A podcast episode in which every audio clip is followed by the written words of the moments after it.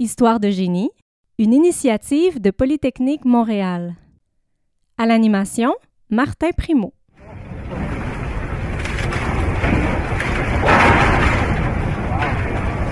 Ce sont de véritables trains-usines qui bouffent le roc. Des vers solitaires d'acier assemblés sous terre et qui font environ 100 mètres de long. Aujourd'hui à Histoire de génie, on vous raconte les dessous d'une invention qui fait bien jaser, celle du tunnelier.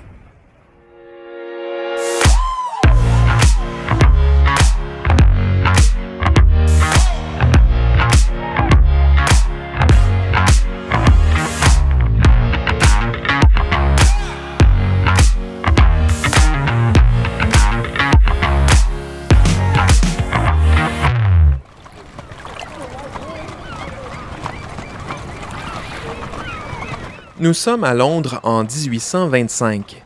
Au nord de l'Angleterre, on vient de construire le premier chemin de fer au monde. Mais c'est encore sur l'eau qu'on transporte la plupart des marchandises.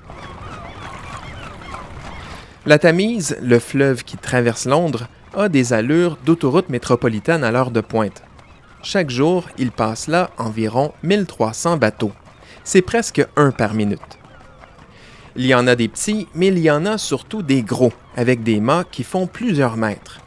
À cause d'eux, on évite de construire des ponts sur le fleuve. Pour atteindre l'autre rive, les Londoniennes et les Londoniens utilisent plutôt un traversier. Mais avec tout ce trafic, ça devient compliqué.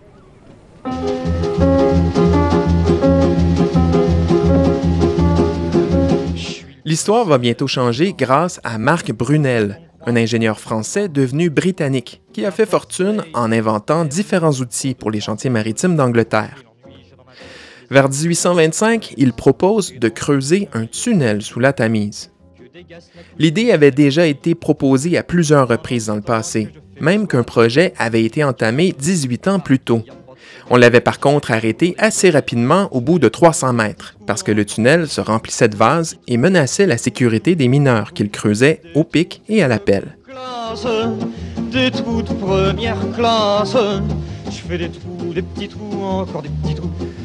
Marc Brunel brevette une solution pour contourner ce problème. Son idée, c'est d'utiliser un grand anneau de fer qu'on place à l'avant du tunnel.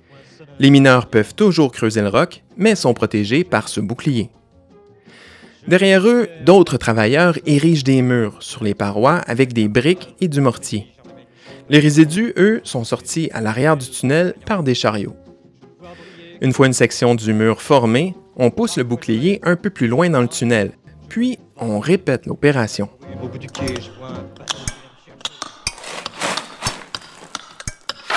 Le projet démarre en 1825 avec pour objectif de prendre fin trois ans plus tard.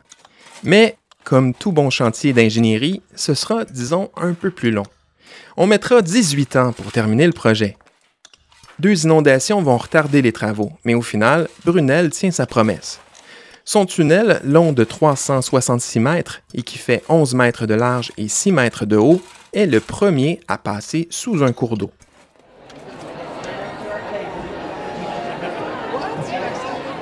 À Londres, le tunnel devient rapidement une attraction touristique. Certains en parlent même comme étant la huitième merveille du monde. Des marchands s'y installent, des artistes de cirque aussi. 24 millions de personnes viendront y marcher avant qu'on change le rôle du tunnel en 1865. Il devient alors un tunnel de métro.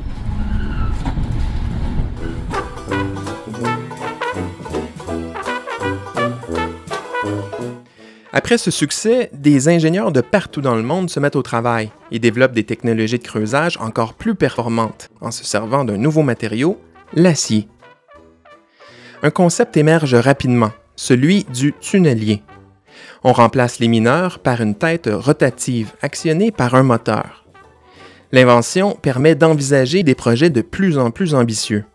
Après avoir creusé le premier métro au monde, l'Underground de Londres, les Britanniques pensent maintenant relier l'Angleterre et l'Europe par un lien terrestre, un tunnel d'une quarantaine de kilomètres sous la Manche. Des entrepreneurs démarrent le projet en 1882. Ils achètent deux tunneliers basés sur les inventions des ingénieurs britanniques Frederick Beaumont et Thomas English. L'un creuse en Angleterre, l'autre en France. Chacun fait environ 10 mètres de long. À l'avant, une immense tête en forme de pointe de flèche creuse des sillons dans le roc grâce à ses dents d'acier.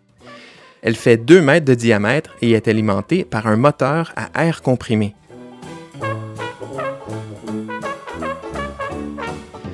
Les performances de l'outil dépassent les attentes. Dans ces bonnes journées, le tunnelier mange jusqu'à 25 mètres de roc. Mais en Angleterre, le projet inquiète les parlementaires qui veulent éviter à tout prix de créer un accès trop facile au territoire à ses ennemis. Ils mettent un stop aux travaux en 1883. À ce moment, les deux extrémités du tunnel faisaient déjà presque 2 km.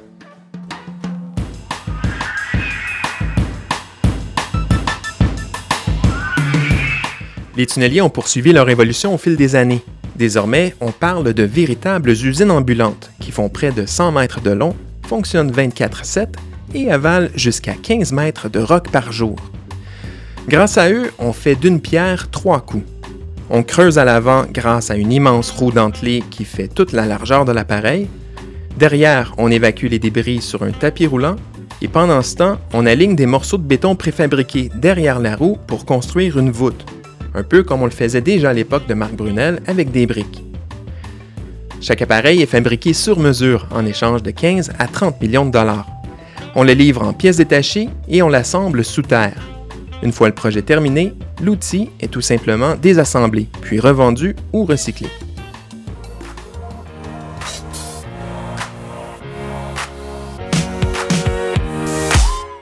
Après avoir creusé des tunnels à travers des montagnes comme les Alpes ou sous des cours d'eau comme la Manche, les tunneliers font maintenant un retour dans les villes, essentiellement pour des projets de transport en commun. Le Québec accueillera peut-être un ou deux de ces trains-usines ces prochaines années, que ce soit pour prolonger le métro de la ligne bleue à Montréal ou creuser les tunnels du troisième lien à Québec.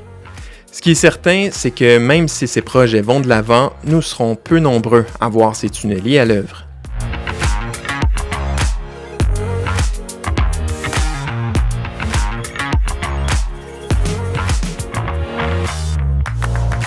Voilà, c'était Histoire de génie. Pour ne rien rater de nos prochains épisodes, abonnez-vous à notre balado sur les différentes plateformes. Et pour les plus curieuses et curieux d'entre vous, venez voir ce qui se fait de plus impressionnant comme recherche à Polytechnique Montréal en visitant mon blog Le Labo 2500 à l'adresse polymtl.ca blog. Merci de nous écouter et à une prochaine histoire.